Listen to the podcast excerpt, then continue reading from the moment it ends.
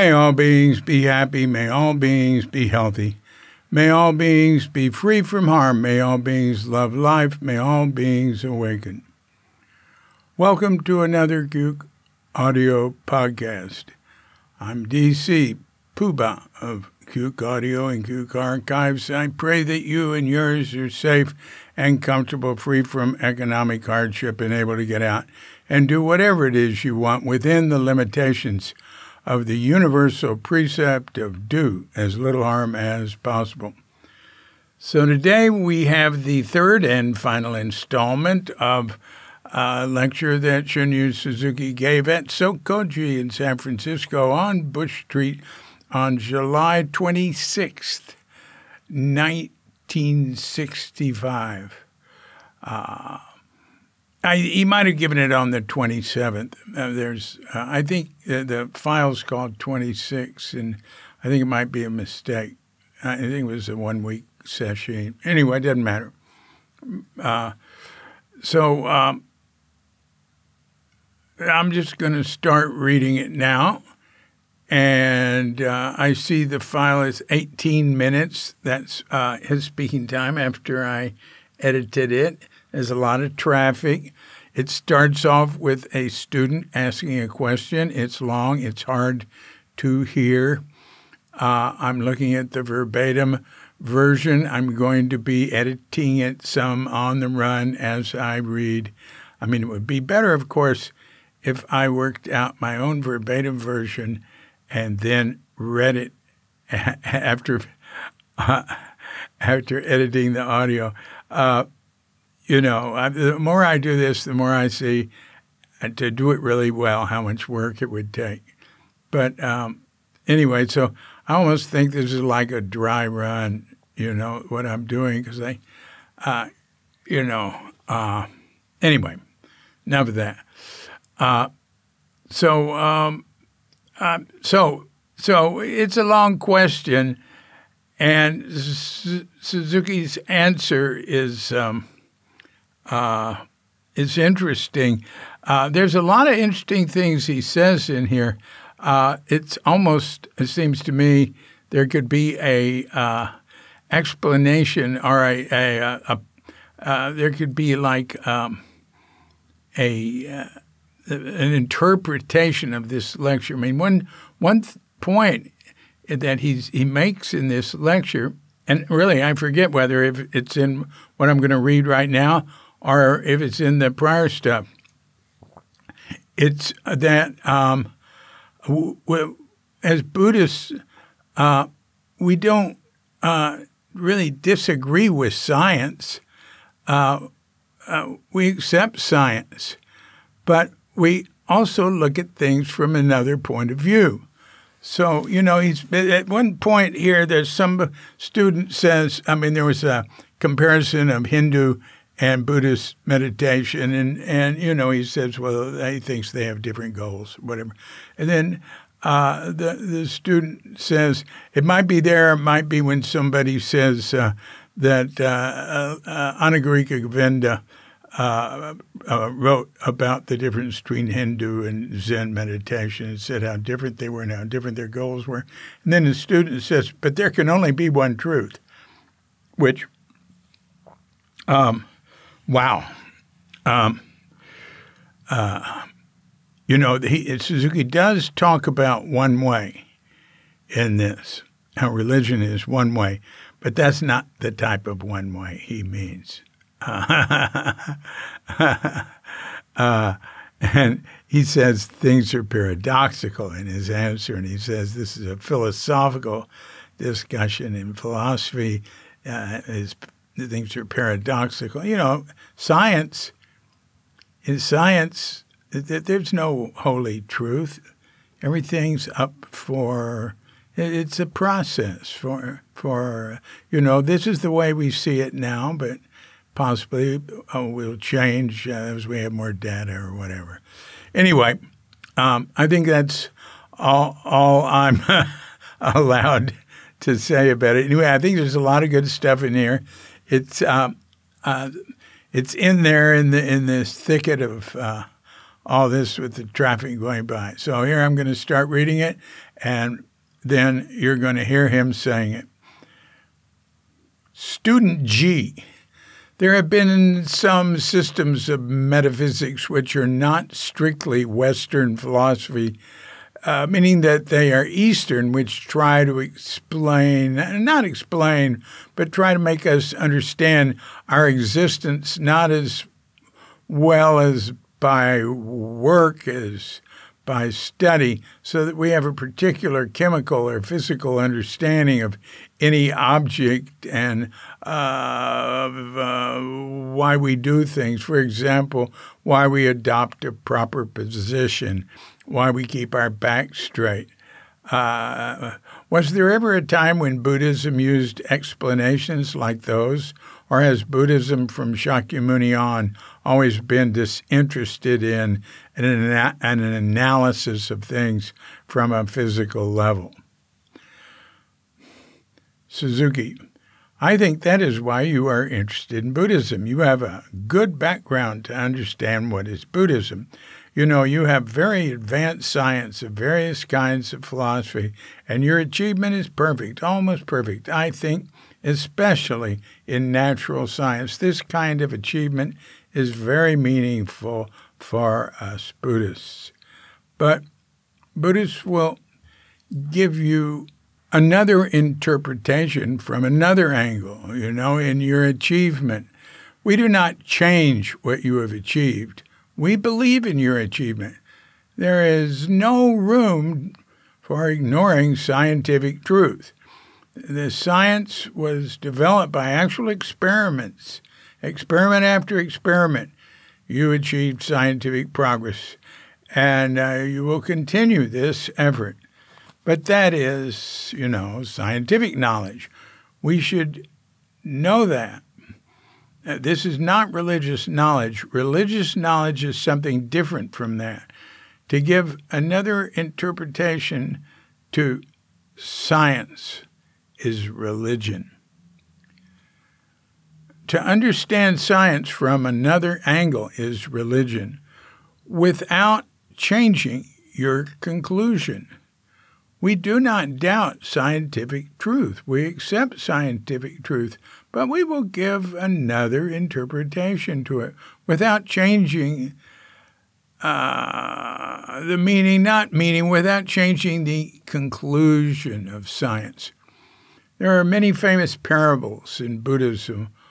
Water for fish, water's their home. For human being, it's water, not our home.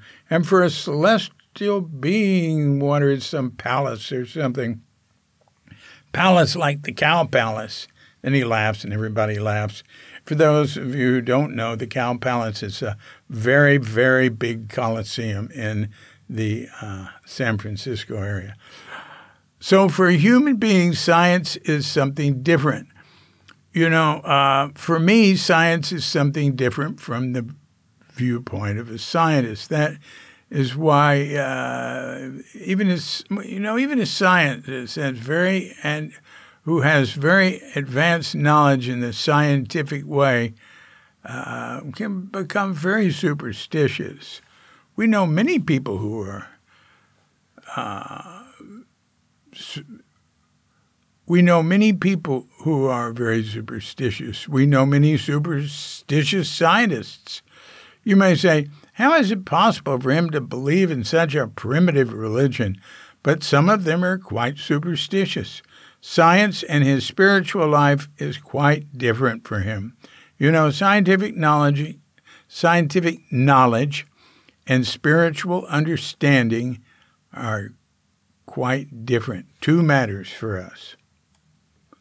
Some question? What criteria do we use for deciding what are the proper things and what the proper ways to do them are? oh, proper way?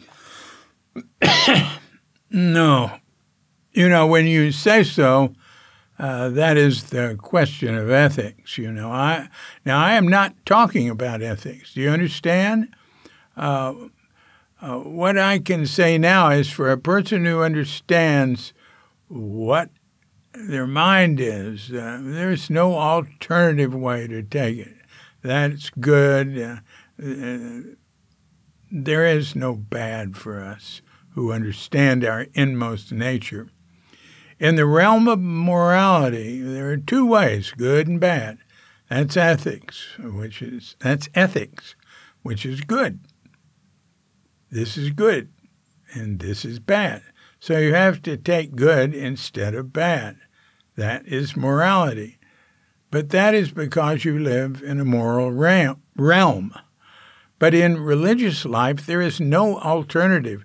There is just one way. When you become quite religious, you know there's no other way than to take one way. Water does not come up, it always comes down.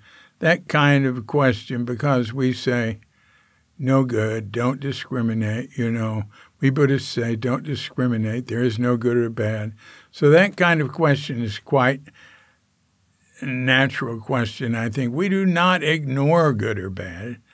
So here you see, religion will give life to morality. For religious people, it is pleasure to take good instead of bad. There is no alternative way. But for a moral mind, there are two ways which are good. Uh, no, which is good. And you must have some measure, you know, of value. Uh, this measurement will be, well, how to make the measurement is a big problem. The measurement for a woman will not be the measurement for men. There is a big problem. So, if there's no religion, you will make your effort to utilize morality or to make some excuse in what you do. Uh, if there's no religion, uh, that will be your effort. Not pure enough, you know. You're just making an excuse because our Constitution says it like this oh, this is good and this is bad. And when it's not convenient, you will not say anything. That is morality. Uh, you will abuse morality and abuse the law and abuse religion religion's very handy to use. So if you say, well, Shakyamuni Buddha says so, even a stone will be a medicine, that is an abuse of religion, abuse of Shakyamuni Buddha. That is not religion at all. That is, you know, I don't know what it is. It's not even science. Some question? We have 15 minutes more. Uh, student I. In the manual, for meditation uh, that you uh, have in the hall, it says, place your tongue on the roof of your mouth. Suzuki, mm-hmm. Student, why is that? Suzuki, well, usually uh, you are doing like that, but you know, a beginner will wonder what they should do and show what they should do with their tongue. So when you sit for the first time, your mouth will be full of water. When your tongue is like this, uh, your you know mouth will be filled with water. But when your tongue is like this, it's all right. Uh, I guess he's demonstrating the tongue not being on the roof of the mouth. Uh, if you do like this, try what will happen to your mouth. Uh, those are the ideas, uh, precepts if we say 250 precepts or 500 precepts, you'll say, oh my, what a rigid religion Buddhism is. But our precepts are something like that. What we, you know, uh, assure our conduct by study, you know. Actually, what you are doing is what you are, what you are intuitively doing is our precepts. We do not force anything to you. Student J. Sensei, do you think that the yoga practiced by religious people in India is very close to Zazen? Do you know very much about it? Suzuki, no, I don't know it. If I knew it, I think uh, I must say something, but I'm afraid uh, if it is good, uh, it's all right. But, you know, it's uh, the idea, you know, is, well, not yoga practice itself, But in what way or in what purpose they practice yoga is the important point. It's like medicine, you know. If you take it in the proper way, it's all right. But if you rely on it too much, uh, so yoga practice isn't the only way to help you. We should know that. I think. More questions? Student K. The book, The Foundations of Tibetan Mysticism by Lama Anagarika Govinda, compares point by point Hindu yoga with Zazen posture, not going into all the special postures, Hindu yoga with Buddhist yoga. And he comes to the conclusion uh, that the whole reason one does it is quite different, and the background is quite different, and you end up with something quite different. Suzuki, yeah, I think so. Maybe. That is Buddhism, you know, the background or idea. Student L, how could there be two truths? Suzuki, huh? Student L, how could there be two truths? How could there be two reasons? Student M, what are you talking about? Suzuki, two reasons? Student now. yeah, two reasons. The reason for this and the reason for that. Suzuki, yeah, yeah, yeah. Uh, student now. there's a difference.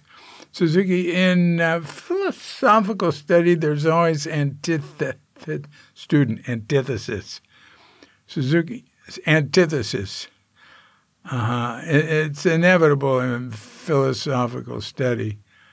Student, the appearance, yeah, that's the appearance. Suzuki, uh-huh. Student L, that's the truth. Suzuki, well, there is always paradox in philosophical study. It can't be helped. And there's truth, you know. Where there's paradox, there is truth. If you have eyes to see, but as long as you're confined in philosophical study, you have no eyes to see through a paradoxical statement. Philosophy is good because it's paradoxical. Uh, so we Buddhists use uh, paradoxical expression. It should be paradoxical.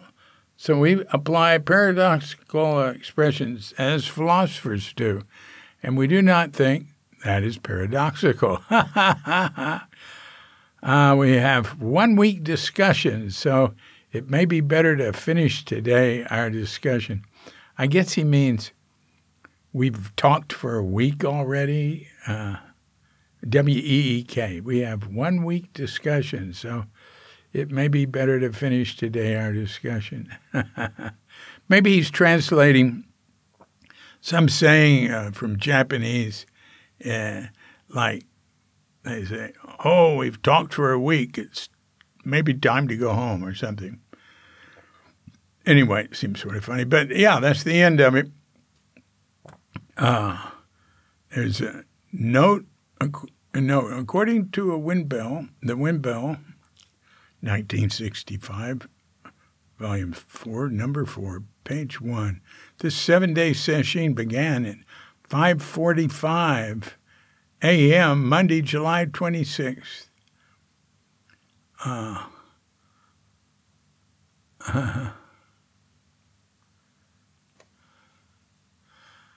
uh, all right, all right. Hmm.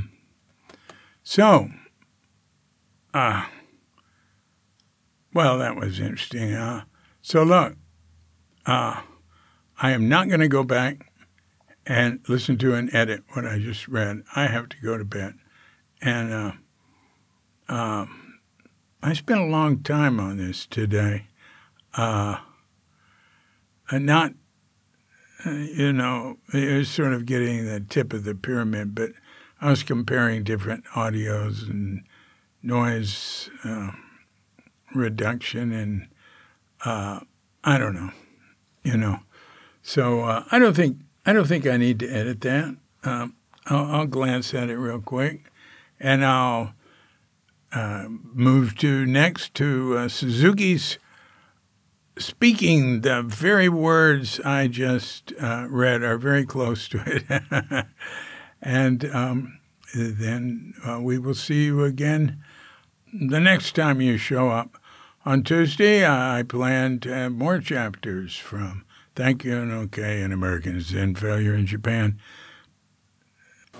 There have been some systems, uh, some systems of uh, metaphysics which are not strictly uh, Western philosophy, mainly uh, Eastern, which try to explain, uh, not explain, but try to make us understand our existence not uh, as well as by work, by study, so that we have uh, a particular chemical or uh, physical understanding of, of any object and of our of why we do things. For example, why we uh, why we adopt a proper position, why we uh, keep our backs straight. This uh, was there ever a time when Buddhism used explanations like those, or uh, has Buddhism from chapter Shakyamuni on always been disinterested in uh, analysis of things on a physical level?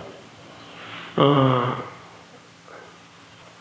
I think that is why uh, you are interested in uh, Buddhism.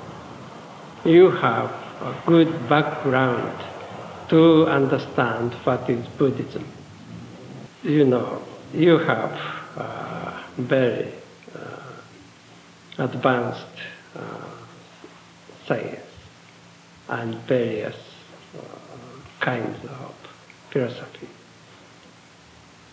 and your achievement is perfect, almost perfect, I think, especially in uh, natural science. This uh, achievement is very meaningful for us, for us Buddhists. Uh, Buddhists. But uh, Buddhists will give you some another interpretation from another angle, you know, in your achievement. We do not change uh, what you have achieved. We believe in your achievement.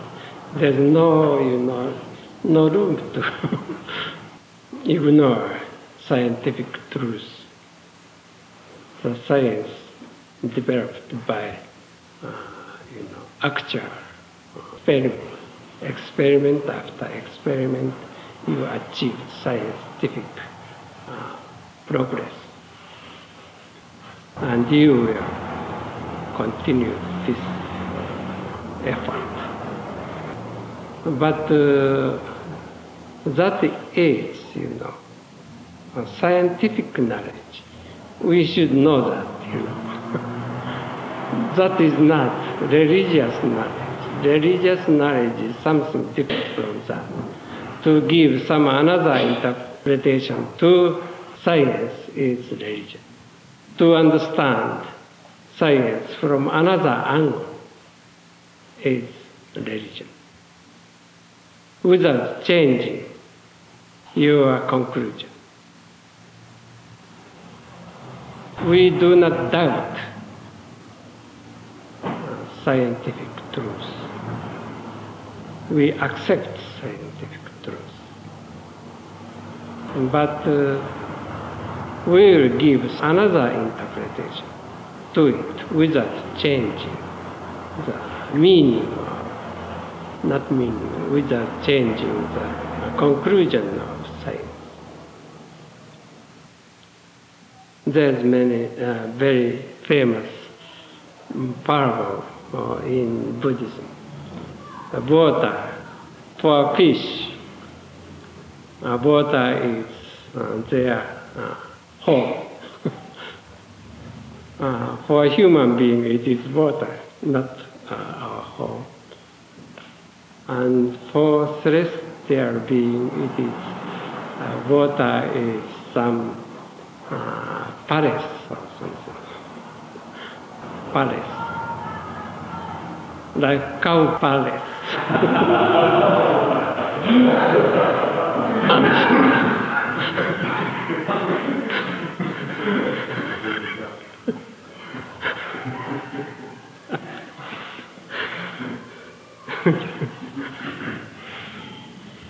so, for a human being, science is something different, you know. for me, uh, science is something different from the viewpoint of scientists. That is why even though even the scientist has very advanced knowledge in scientific way, they become very superstitious. Uh, we know many superstitious science. You may say, how is, is it possible for him to believe in such a primitive religion? But some of them are quite superstitious. The science and uh, his uh, spiritual life is quite different for him.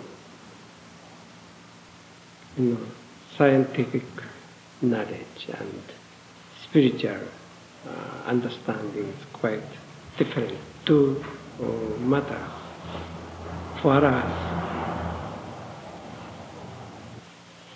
Some question. What criteria do we use for deciding what are the proper things proper ways to do them are? Proper way? Oh, uh, you know, uh, when you say so, that is the question of ethics, you know. Now, I'm not talking about ethics. You know. Do you understand? What I can say now is for a person who understand uh, what is my mind, there is no alternative way to take that is good. There is no bad for us. Who understand our, our inmost nature? In their morality, there's two ways, good and bad. That is uh, ethics, which is good. This is good and this is bad. So you have to take good instead of bad. That is morality.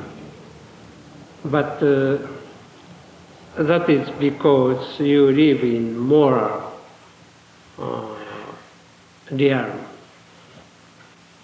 But uh, religious life, there's no alternative. There's just only one way. If when you become quite religious, you know, there's no other way than to take one way. Water does not come up, it, it's always come down. That kind of uh, you know, question, because we say no good, don't discriminate, you know, we Buddhists say don't discriminate, there's no good or bad. So that kind of uh, question is quite a natural question, I think.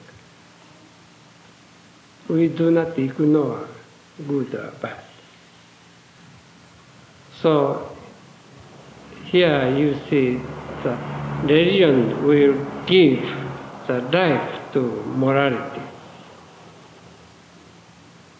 For religious people, it is the pleasure to uh, take good instead of bad. There's no alternative way. But for a moral mind, there's two ways, which is good. And you must have some measure of value.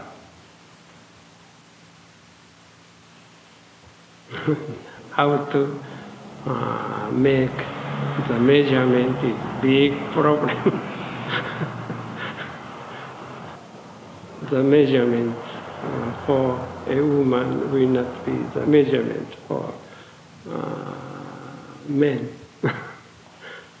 the big problem. So if there is no religion, you will make uh, your effort to utilize morality or to make some excuse in what you do. If there is no religion, that will be the, your effort, not pure enough. You know, you are just making excuse because our uh, constitution says like this, so this is good and this is bad. But when it is not convenient, you will not say anything. that is morality. You will be the abuse of morality and abuse of uh, law and abuse of religion. Religion is very handy to use. so, if you say Shakyamuni Buddha said so, even a stone will be a medicine. that is abuse of religion, abuse of the Shakyamuni Buddha. that is not religion at all. That is, you I don't know what is, what it is. Not, it is not even science.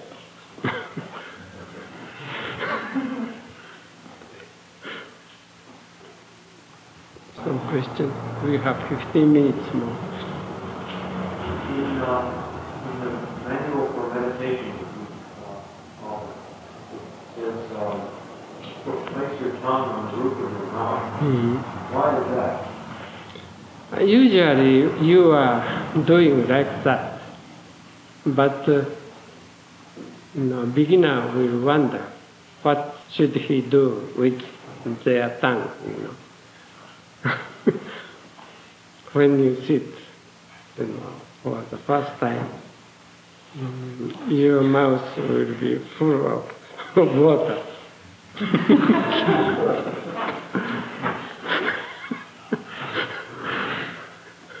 when your tongue is like this, your, uh, you know, mouth will be filled with water.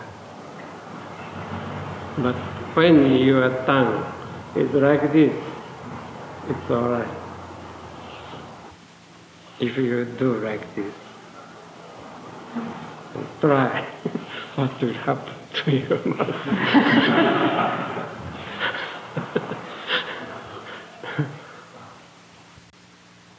Those are the idea of precepts. If we say uh, 250 precepts or 500 precepts, you will say, oh my, uh, what a rigid religion Buddhism is. But uh, our precepts is uh, something like that. We make it sure, assure our conduct by uh, study. You know. Actually, what you are doing is, what you are intuitively doing is our precepts. We do not force anything to you. Sensei, do you think that the, uh, that the yoga uh, practiced by religious people in India is very close to sadhana? Do you know pretty much about it? Uh, no, I don't want know it. if I know it, uh, I think I must say something. I'm afraid if it is good, it's all right. But, you know, it is idea, you know, not yoga practice itself, but in what way or in what purpose they practice yoga is a very important point. It is like medicine, you know. If you take it in proper way, it is all right. But uh, if you rely on it too much, so yoga practice is not only way to help you. We should know that. Question? The uh, book Foundations of Tibetan Mysticism by the Lama Anagarika Govinda compares point by point uh, Hindu yoga or zazen posture, not going into all the special postures. Uh, Hindu yoga with Buddhist yoga, and he comes to the conclusion that there, the whole reason one does it is quite different, and the, the background is quite different, uh, and you have end up with something quite different. Yeah, I think so, maybe. That is Buddhism, you know. The background or idea. How could there be two truths? Huh? How could there be two truths? How could there be two reasons? Please tell. Two reasons. Yeah, two reasons. Reason for this. Yeah, yeah, yeah. In philosophical you know, study, there's always uh, entity. It is inevitable in philosophical study. Uh-huh. There is always paradox in philosophical study. It, it cannot be helped. And there, uh, there is truth, you know, where there is paradox. There is truth if you have eyes to see you know. but as long as you are uh, confined in philosophical study, you have no eyes to see through the uh, paradox, paradoxical uh, statement. Philosophy is good because it is paradoxical. So we Buddhists use paradoxical expression. It should be paradoxical. So we use, uh, we apply paradoxical expression as philosophers uh, do. And we do not uh, think that is uh, paradoxical. We have one week discussion, so it may be better uh, to uh, finish uh, today our discussion. Until next time, this is DC Puba of Cuke Audio and Cuke Archives coming to you from sleepy Sanur with Doggy Bandita, Feline Cuchita, and dear lovely Katrinka. And we're wishing you and yours and all of us a grand awakening.